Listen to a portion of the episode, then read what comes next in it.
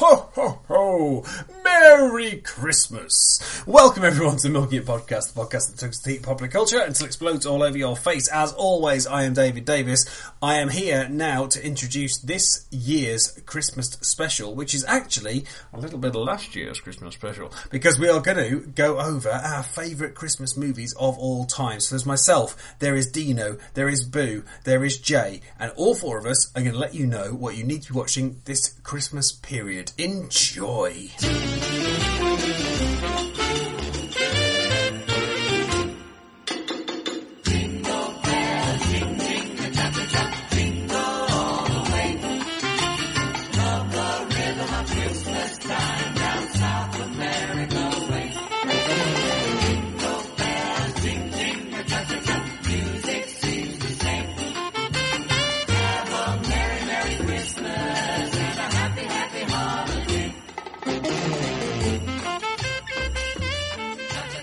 Merry Christmas for the Milking It podcast. Uh, so this is a little bit different, as we said. It's a mini milk. We're just going to run through these top five. To start off, uh, this was recorded about three weeks ago between Boo and myself. So here is our chit chat, and Boo and myself, we both give you our top five Christmas films of all time. You wanna milk it and you know.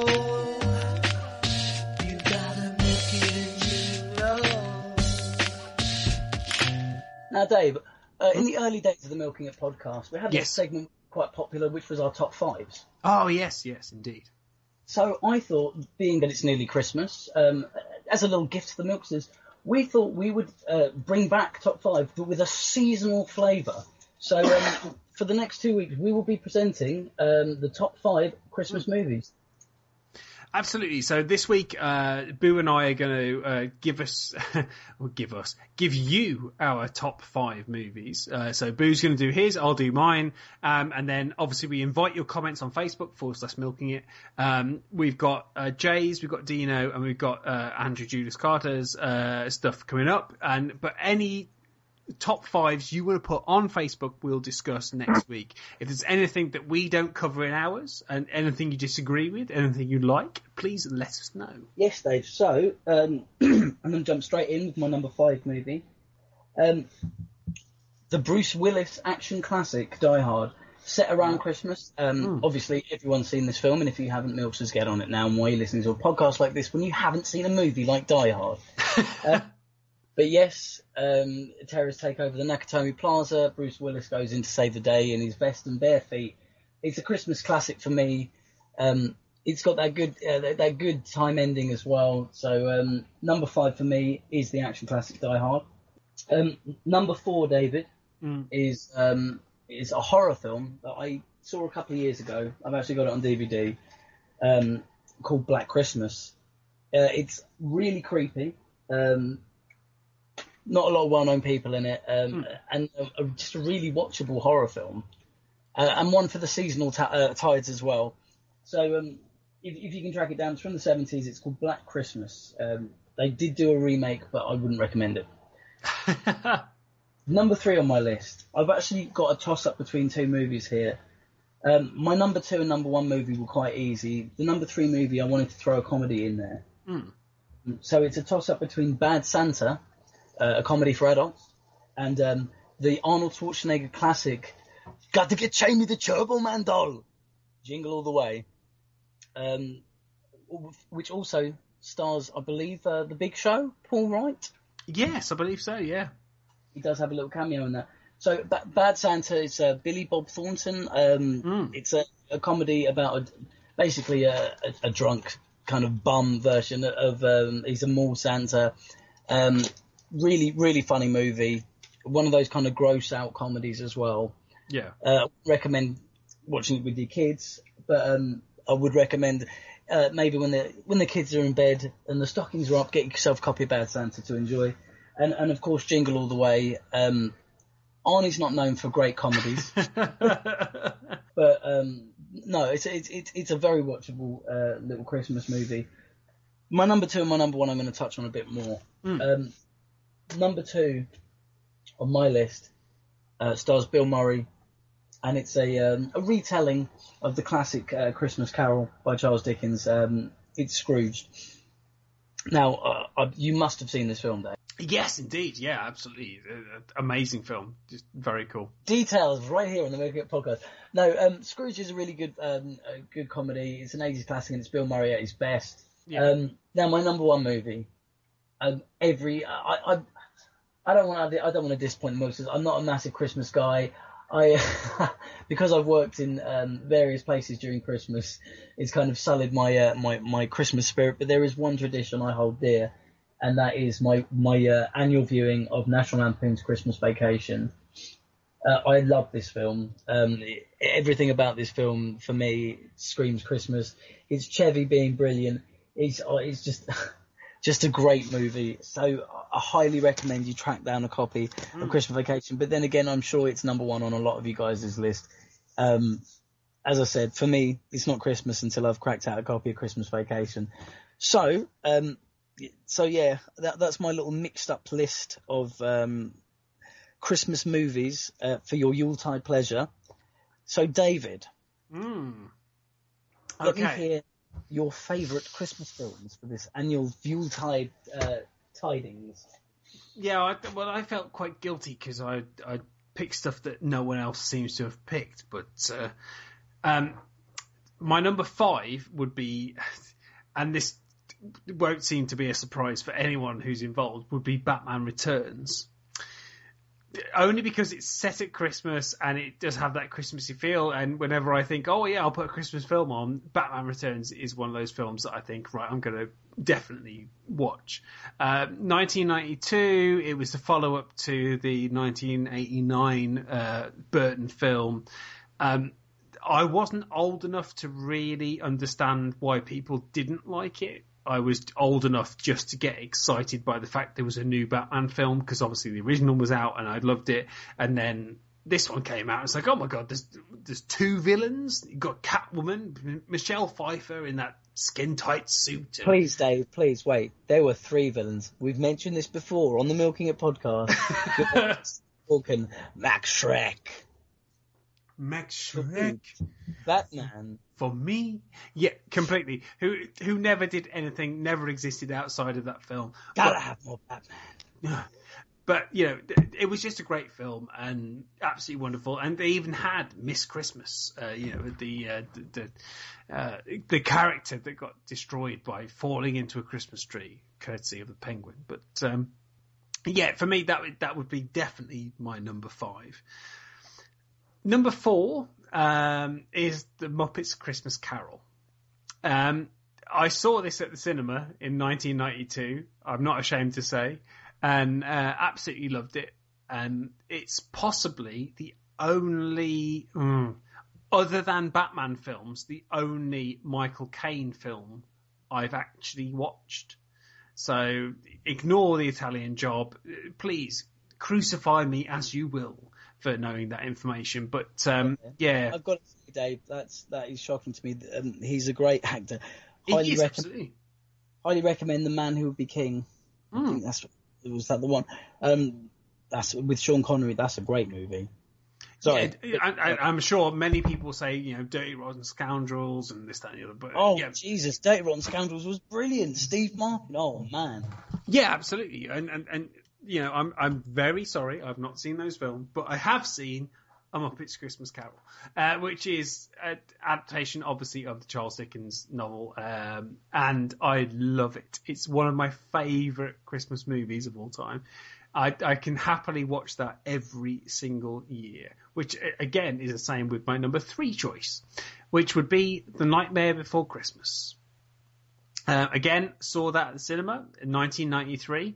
Um, it's not so much Tim Burton because obviously directed by Henry Selick, who has gone on to amazing things with Coraline and stuff like that. But uh, the, the the main draw was it was Tim Burton at that time for me anyway.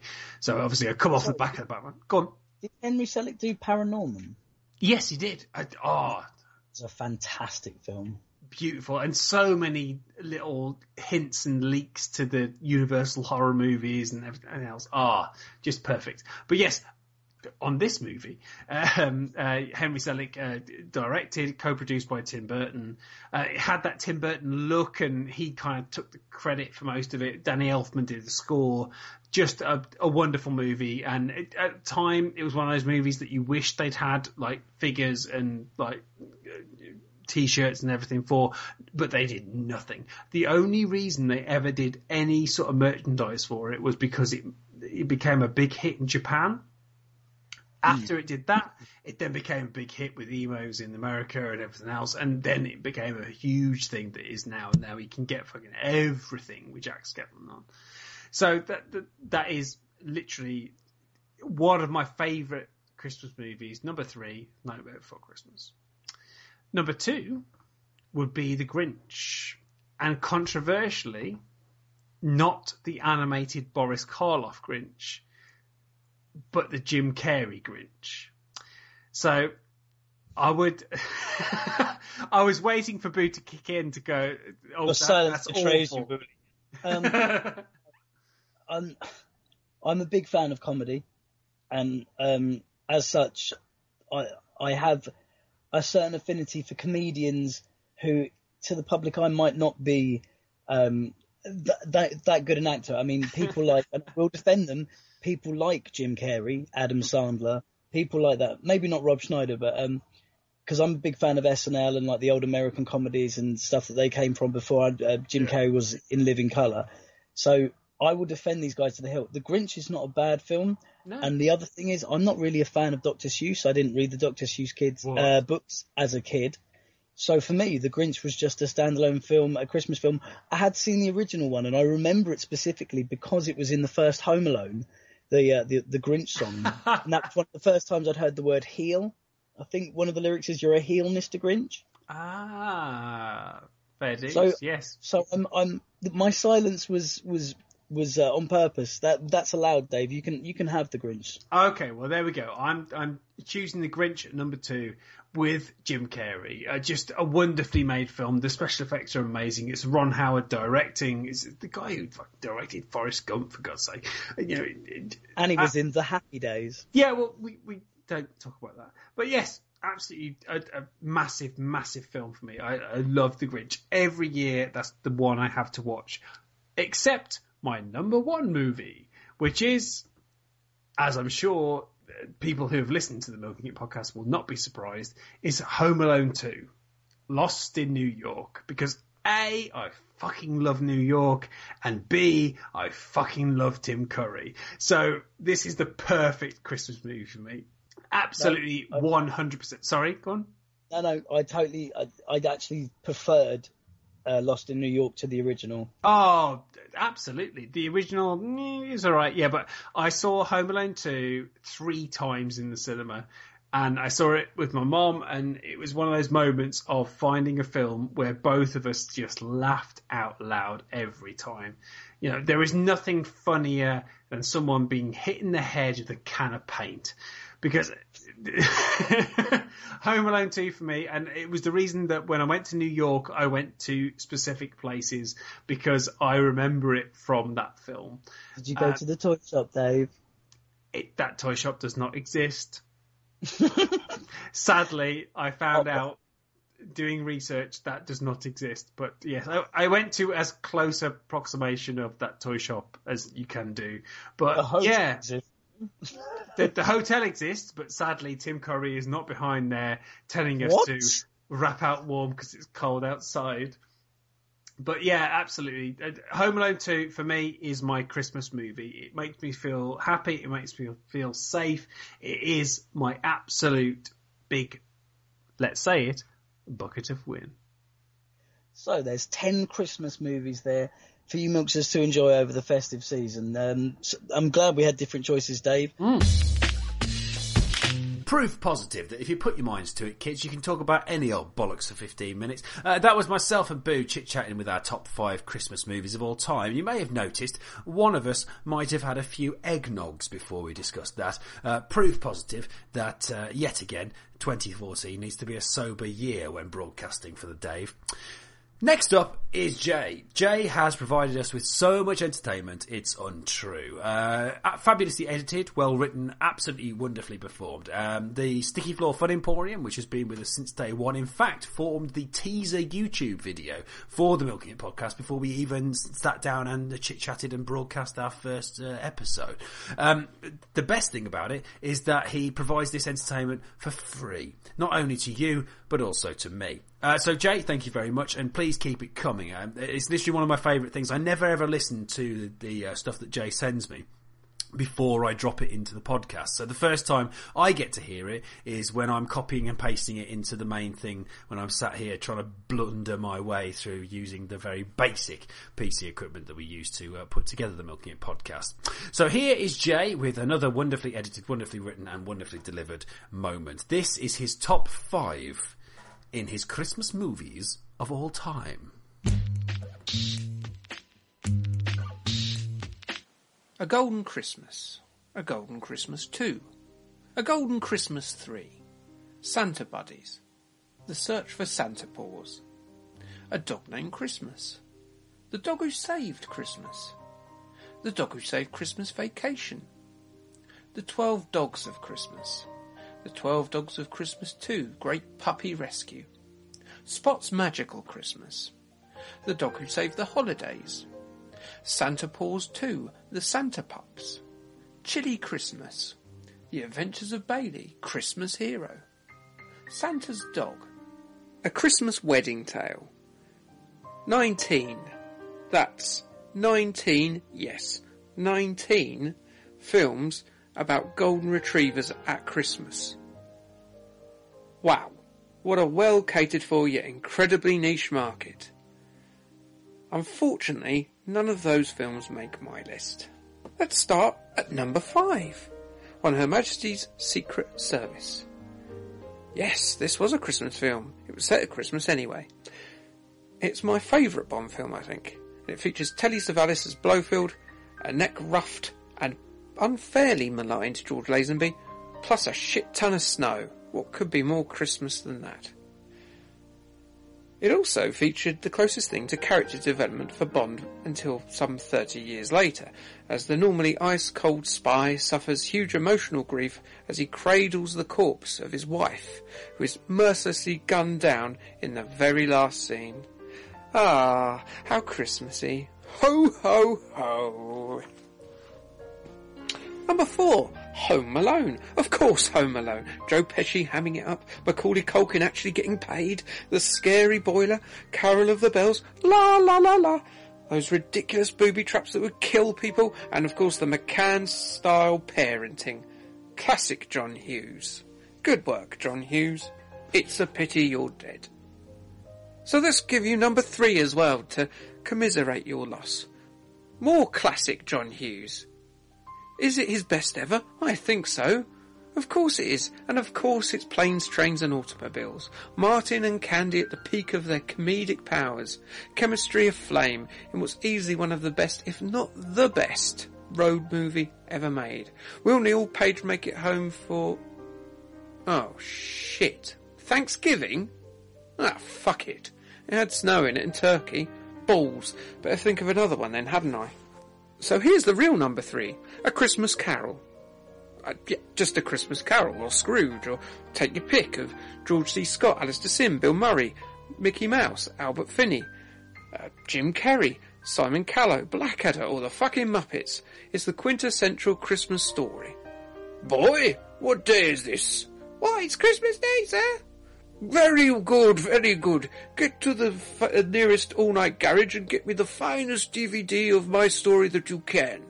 Very good, sir. Even the Kelsey Grammer one? No, no. Uh, fuck you, boy. Fuck you. I've changed my mind. Christmas is fucking shit again. Number two, Gremlins. Because yay! Gremlins is the second best movie that opened on June the 8th, 1984. The first and best, of course, being Ghostbusters endlessly rewatchable, incredibly funny, and at times perilously scary. Gremlins is up there with the cream of 80s classics. Also, it features Phoebe Cates. Well, I wouldn't mind unwrapping on Christmas morning, you know what I mean? cool blimey, cool bl- Oh, she got fat. She got quite fat, yes. I'll remember you as you were, Phoebe. It's Christmas. Gremlins also shares a direct link with my number one choice, as its Kingston Falls location was modelled on Bedford Falls, which is of course the town in number one. It's a Wonderful Life.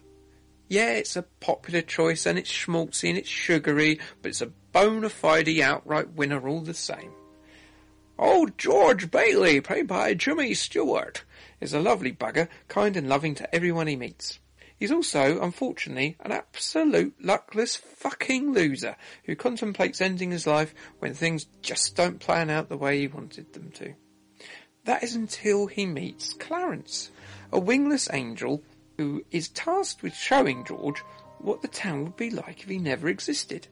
If the end of this movie doesn't make you shed a single tear, I suggest that you check to see if you have a metal endoskeleton. Because clearly, dude, you have zero fucking humanity in you. It is the saddest film, but it's sad in a good way. It's a, joy and elation, elation bubbles up inside you and spews out like a cock or a volcano. It's been parodied hundreds of times, no doubt in at least one of those Golden Retriever films I mentioned earlier, and there's no doubt why it's the best Christmas story ever. Go now and go and warm those bloody cockles of yours. Yeah, sorry Die Hard 1 and 2, Batman Returns, and the He-Man and She-Ra Christmas special. Maybe next year, eh? So that was Jay's top five movies. Um, next up, I'm going to read you uh, Andrew Judas Carter's uh, top five. Uh, Judas was involved in a mini milk a few months ago. If you haven't had a chance to listen to it, please go back and listen. It was a really, really fun chat, and uh, we sort of chit chat about this, that, and everything. But the, the main uh, sort of crux of it, about 40 minutes of it, was uh, just discussing uh, WWE 2K14 and uh, the uh, merits of downloadable content in games nowadays. But genuinely great, and we had some really, really good feedback from it. It was definitely one of the highlights of doing the the Milking It podcast so far. So, uh, Andrew has two lists. Uh, he starts off and says his top five movies uh, are the top five set at Christmas. So, number five, Ghostbusters 2. Not Christmas per se, but New Year is part of the Christmas holidays, and I'm such a Ghostbusters fan that I'm including it. I don't care what people think about the sequel, I love it as much as the original. I've seen it just as many times as the first one, which is probably six or seven times a year. Number four, Trading Places. It's Eddie Murphy and Dan Aykroyd at their prime. What more needs to be said? Number three, Iron Man 3. It was the first post Avengers Marvel movie, and in my mind, hit the ground running. It has a buddy cop feel to it, and I loved the Mandarin twist. Looking forward to watching it on Sky Movies premiere on Christmas Day. Number two, Kiss Kiss Bang Bang. The film that helped restore Robert Downey Jr. from movie jail before Iron Man shot him to the moon. Written and directed by Shane Black, the writer of Lethal Weapon and the writer-director of Iron Man 3. Hilarious stuff and needs to be watched. He simply says, Number one, Die Hard.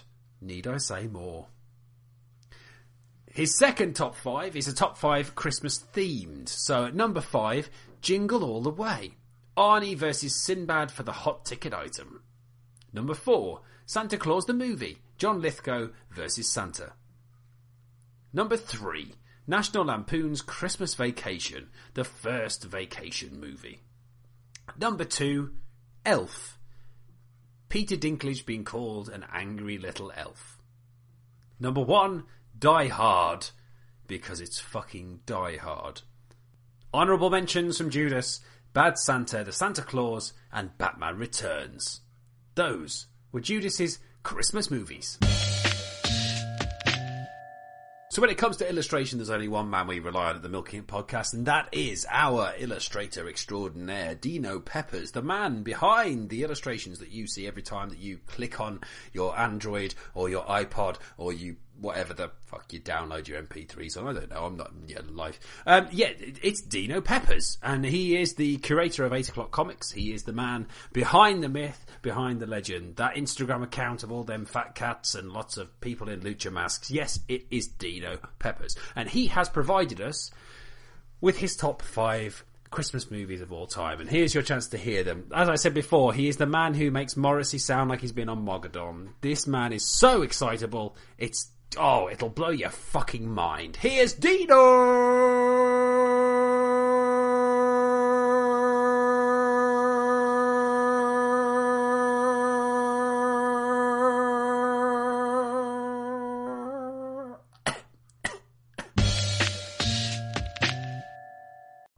So a few days ago, I got an email from Boo and Dave, the presenters of the delightful Milking It podcast, asking me to contribute my top five films for the Christmas edition of their show. Wow, I thought, what a tough question. My top five films? I mean, there are so many great films, how does one limit themselves to just five? Do I show my appreciation of the classics? Or my love of bad movies? Or do I just choose those films that have helped shape my life? Then I had a thought. Why do they want my top five films for the Christmas podcast? A quick reread of the email made me realise they were my top five Christmas films for the podcast. Ah, it's so much easier to decide now. There are a lot less movies to choose between, and I fucking hate Christmas. The festive season is just a bullshit excuse for people to be greedy, lazy, and hypocritical about being nice to each other. I mean, this overly commercialised holiday can just fucking do one as far as I'm concerned. But bar humbuggery aside, I do have a top 5 selection for you. Number 5, The Nightmare Before Christmas. What's this? What's this? A Tim Burton film without Helena Bonham Carter and Johnny Depp? You just know if it was George Lucas, he would have remastered it with them in by now. Thankfully he isn't though, and we have this original little musical romp which covers both the holidays of Halloween and Christmas, using what are now the most recognisable stop motion characters outside of Wallace, Gromit, and more. Number 4, It's a Wonderful Life. Now, for years I hated this film. I always thought it a bunch of smorchy, lovey-dovey Hollywood crap. But then I actually watched it, and fuck me, is it depressing. Uh, poor old George Bailey gets shit on his entire life. He's only got his family keeping him sane. Then one Christmas, the shit hits him and the fan next to him, which only helps to cover him in more shit than usual. And he decides to top himself. Suicide in the Christmas movie. But everybody is always happy at Christmas, right? Number three, Scrooged. I'm pretty sure you know the Christmas Carol tale by now.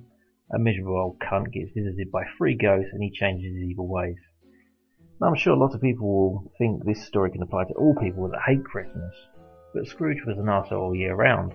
I'm a fucking ball of sunshine and kittens most of the time.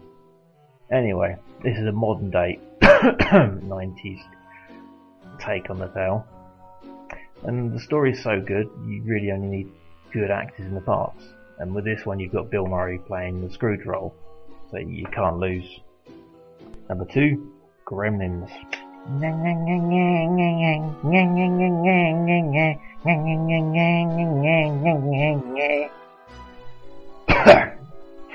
A Christmas film for kids that's quite dark and scary with some killings that if you took away the gremlins and replaced them with people would actually be brutal as hell.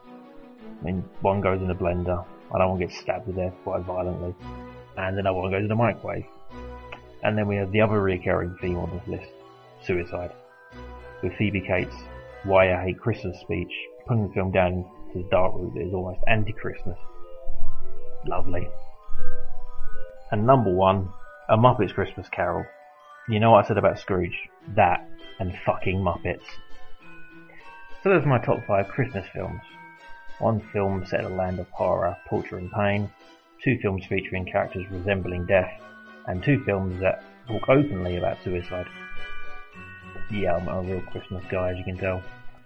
I've been Dino Peppers. You can check my website out at 8o'clockcomics.com, where you can buy my comics, t-shirts, and art prints. And I'm pretty sure someone was expecting me to put Die Hard on the list, but it's not because it's not actually a Christmas film. Sorry. Bar humbug and fuck off. That was our uh, movies guide from last year. I, did, I still stand by my picks. I'm sure everyone else does too. Um, we now go to a gift guide, courtesy of Jay Hodgkin. Welcome to the inaugural episode of Gormless Git's Guide for Geek Gifts at Grinch Time. So please come, come and sit down by the fire. No, not there. Not there. Nope. No. God, no. There, right there, yes. Sit there on the floor like the dog you are. That's right. Coming from Tunbridge Wells, I know you're poorer than me, and you don't deserve to sit on any of my antique furniture, despite there being four 17th century Wincott chairs free. Now, as I lay naked on this Renaissance era chaise lounge, quaffing whole quail eggs and drinking the finest wines known to humanity, I look at you with no small amount of sneering disgust. You haven't done any Christmas shopping yet. What is this nonsense? I completed my Christmas shopping in June, or rather my butler did. Young Tarquinius got a speedboat, Lady Gertrude got a new stable for her prize-winning foals, and the kindly Lady Jackie at the local Waitrose got a solid gold 14-inch replica of her favourite Coronation Street character, Norris. Did you know that in Tunbridge Wells even our checkout assistants are moneyed? She arrives at the diamond gates of our Waitrose by a Labrador-drawn chariot, made of titanium and silver, before donning her uniform of a mink fur-lined silk tabard and her bejewelled tiara. But I digress. I was belittling you for being working class and having to struggle from paycheck to paycheck, leaving your Christmas gift buying until the very last minute, you slovenly dog. Now, you don't get to pass into the fortified walls that houses the luxurious principality of Tunbridge Wells without having megabucks. I made mine by making careful investments, and I'll be helping you you lowly scumbag, make shrewd purchases for your friends and family so you can have a reasonable pauper's time in your respective hovels over the next few episodes. This week, I'll bring you three board games for nerds because arguing over the dinner turkey sometimes doesn't provide enough misery. The first one doesn't even have a board, so we're off to a rollicking start. Cards Against Humanity, as the name suggests, is played using only cards. Disgusting cards. Make no mistake, this is no game you can play with grandparents, prudes, or clergymen. So, each player is given ten random answer cards on which are ten random slogans. The rounds games master reads out a question. Then all the other players pick one of their ten cards and place them face down on the table. The Games Master then reads out the question, twinned with the response, and then votes on the best pairing based on suitability, but mainly humour. Here is an example. I played a game where the question was, blank ruined the school trip. The Jimmy Savile card was obviously the winning card to play, and so it was proved thus when I won the round. It's the perfect disgusting bastard's way to end a Christmas day with some good friends, where you've had to be polite to family members who've bought you some god-awful rubbish. Next up, X-Wing. We are nerds, are we not, brothers and sisters? Okay, not that many sisters, but we all do love Star Wars. Yes, I'm generalizing about my social genus again, but I bet there's more of you who love Star Wars than don't. So, how about a tabletop game that pitches A-Wings and X-Wings against TIE bombers and TIE fighters, eh? That's got to be a better afternoon's entertainment than watching an unelected monarch drone on in a posh monotone about corgis and caviar shortages, right? It's complex and beguiling at first, with more rules than a Ryman's, but one game in and you'll be itching to play again. You can assign cards of famous pilots like Wedge Antilles, Darth Vader, and Luke Skywalker to your craft to boost their abilities. Then you fly the plastic craft towards each other across the battlefield of a large table, trying to second guess the other guy's tactics. A jinking epic battle ensues, almost exhilarating if you're as desperately excitement deficient as myself. You can even bolster the game with add-on packs featuring scale representations of ships like the Millennium Falcon and Darth Vader's Interceptor. The games take a while, but it is well worth the effort. Well recommended. And finally, Risk Legacy. This ain't yo daddy's Risk. Risk Legacy is similar to the old Stalwart in terms of tasking you to build up armies and conquer opponents' continents, but it has its own distinctive exciting properties that set it apart from every other board game on Earth. Why? Well, the game can only be, played 15 times before you have to throw the bugger away, for one. And you'll always have to play with the exact same players in all of these 15 games. What other game, I ask you, tasks you with writing directly on the game board the first time you play it, and tearing up some of its game cards? And what follows is Risk, but as a multi-game epic, with new elements added on completion of certain tasks.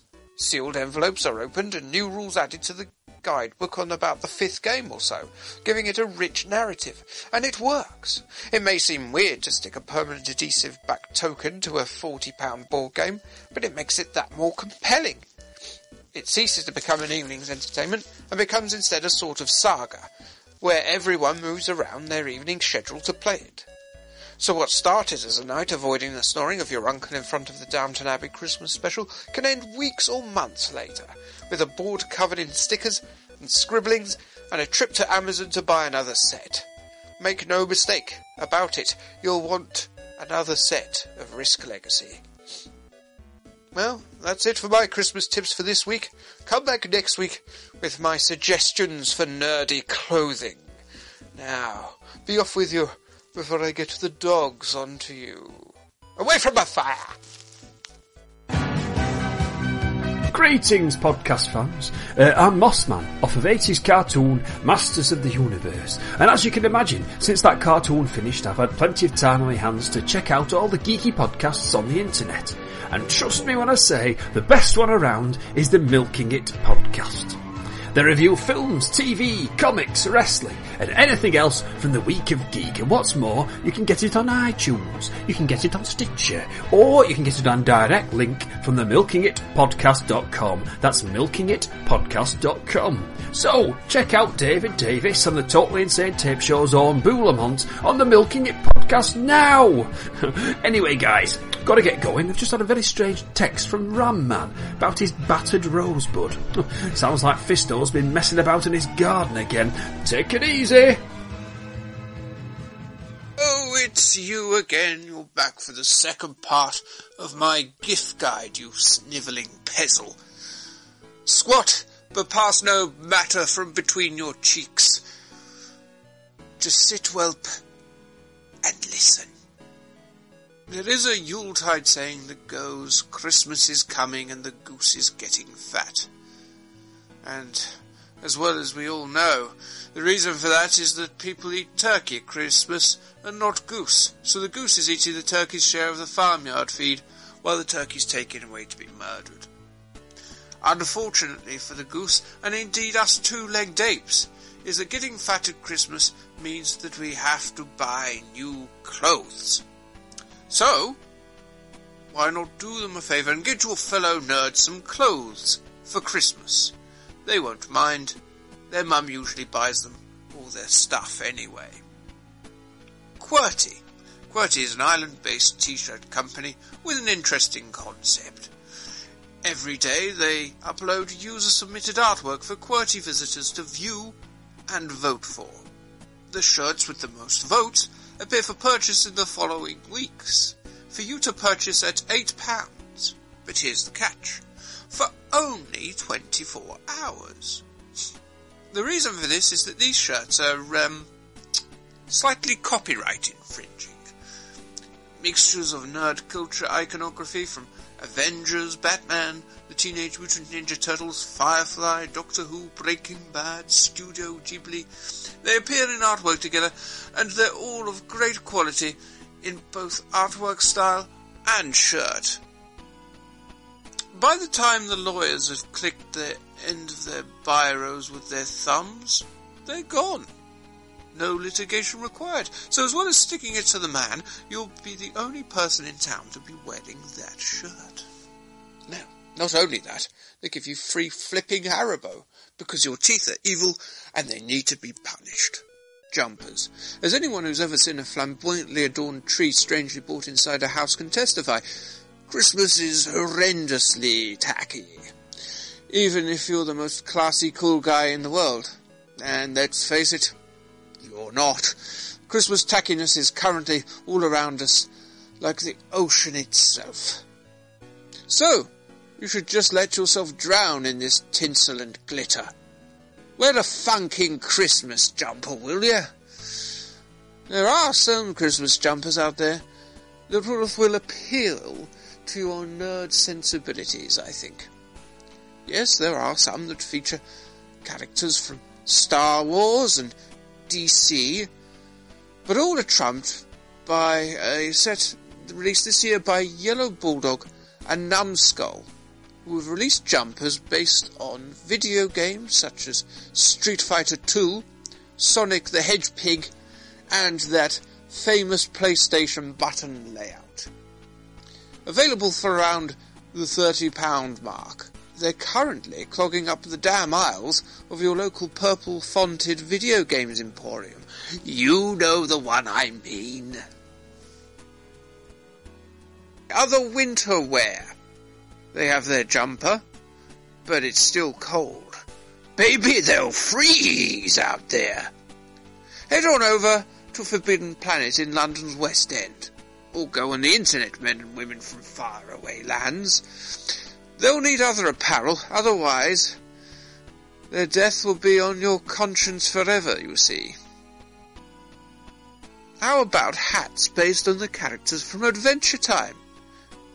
That will warm their ears while they think of the surrealist adventures of Jake and Finn, won't it? Won't it? Well, the answer yes. Yes, good, good. Or a nice warm scarf, because their neck is a whinging bitch that squeals at the touch of Jack Frost's fingers.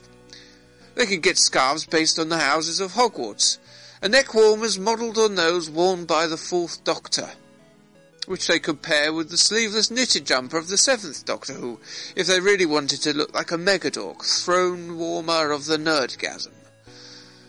And when they get in the warm, they can shovel this sculpted, gaily coloured sheep fuzz into the backpack that resembles Link's shield from Ocarina of Time. That looks just dandy. Remember how he used to wear it on his back? Phew. Come back later. All this nerd clothing talk has got me excited to the point of yippee. And I need to cool my engines into a tube sock. Close the door on your way out. Tatty bye for now.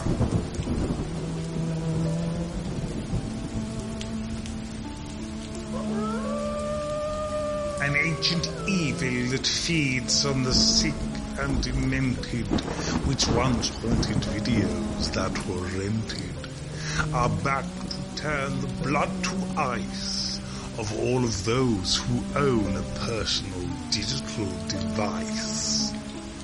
On VHS, DVD and Blu-ray too. In your pants, it may make you do a poo. Therefore celebrate and rejoice Peppers and Lamont as they tell tales of films you should and should not. The Totally Insane Tape Show is something you should not fear. Listen to it with some food snacks and a beer. To find it, go to iTunes, Stitcher, SoundCloud, and TuneIn Radio. No excuses to these sites. You must go. And to find out whence the evil comes from, go online and look at totallyinsanetapeshow.com.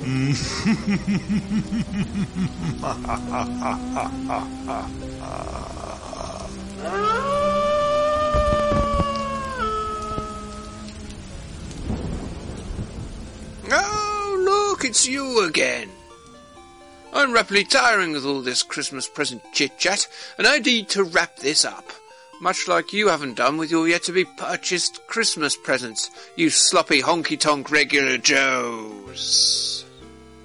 Disposable plastic rubbish has often been the reserve of last-minute Christmas shoppers who grab the nearest thing to the till on the shelves of those pop-up Menkind shops. How about you do that again this year, but actually put the curveball in of actually putting some thought into it? You slacker. Start off by lighting up their life with illuminated Tetris blocks.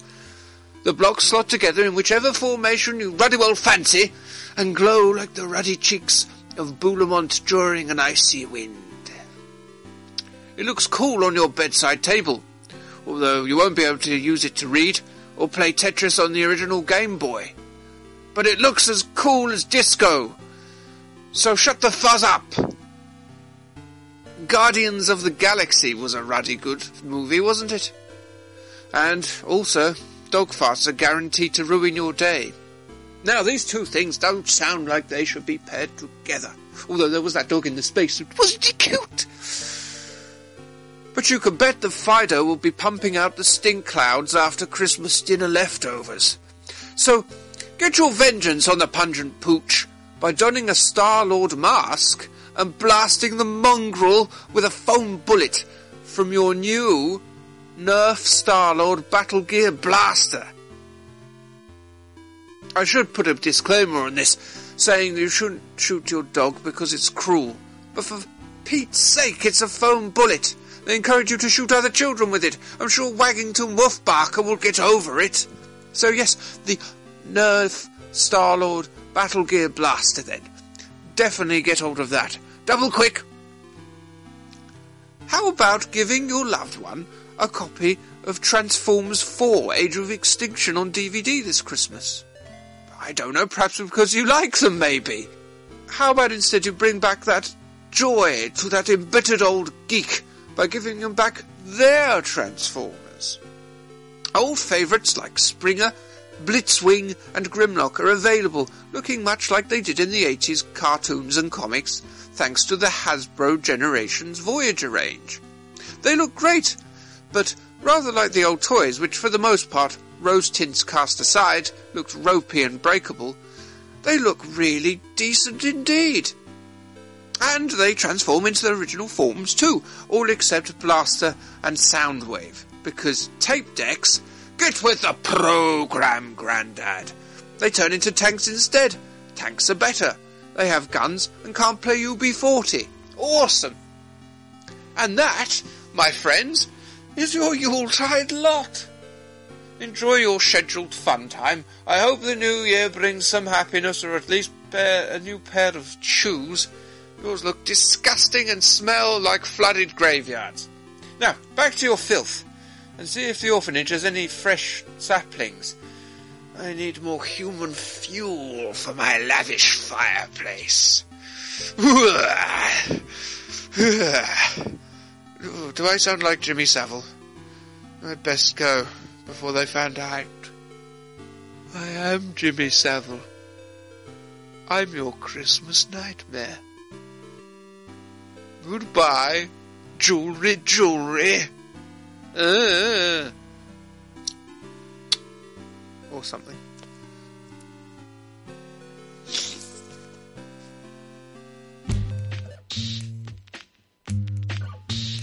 Uh, happy holidays for everyone who's listening. Thank you very much for listening to uh, last year's kind of bits and pieces, this year's bits and pieces. This was the Milking It Podcast. I am David Davis, and I leave you with this.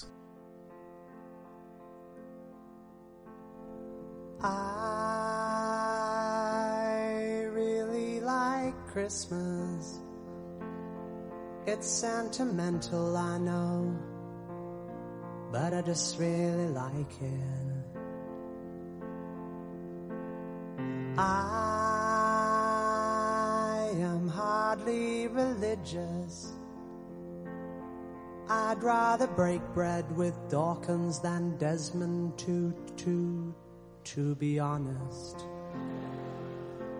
And yes, I have all of the usual objections to consumerism, to the commercialization of an ancient religion, to the westernization of a dead Palestinian press ganged into selling PlayStations and beer. But I still really like it.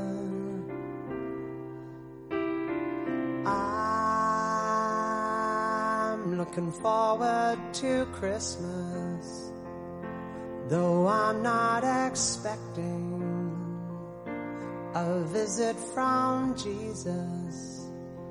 I'll be seeing my dad,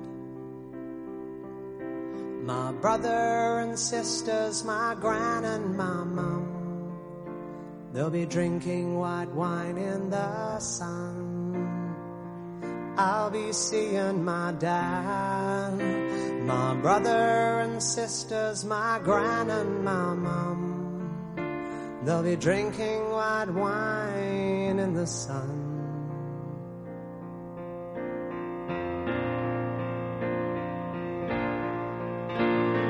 I don't go in for ancient wisdom. Don't believe just cause ideas are tenacious, it means that they're worthy. I get freaked out by churches. Some of the hymns that they sing have nice chords, but the lyrics are spooky.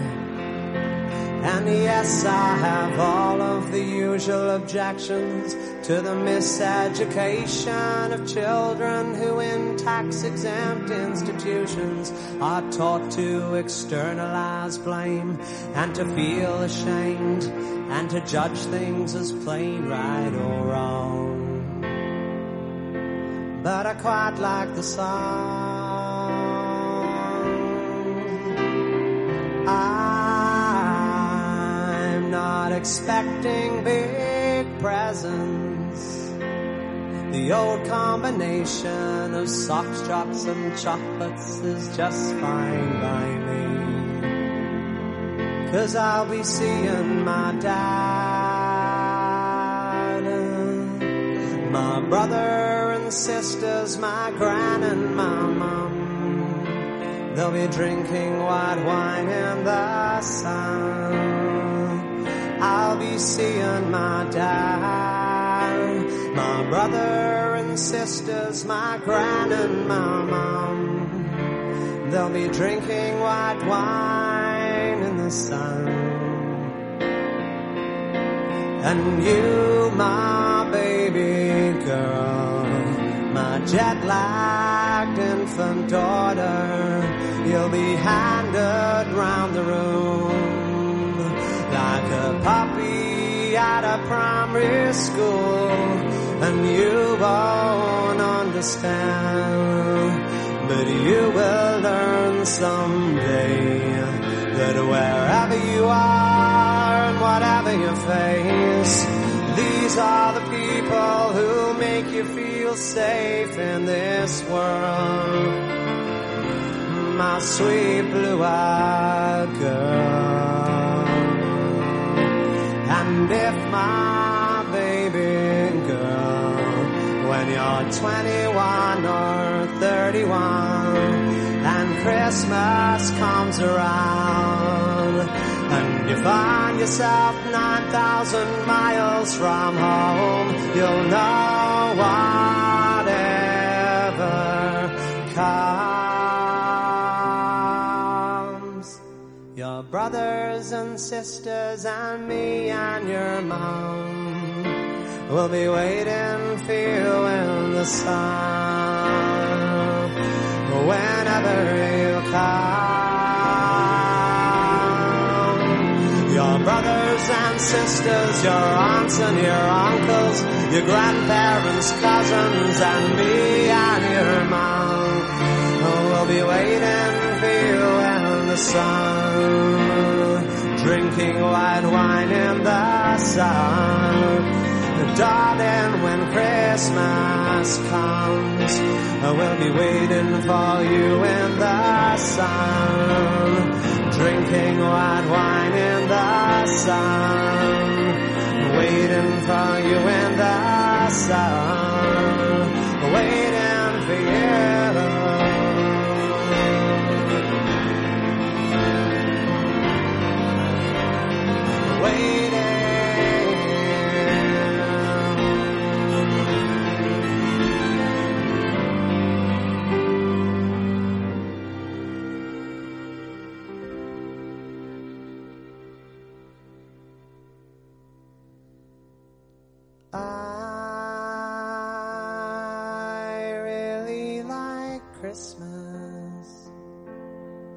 It's sentimental, I know.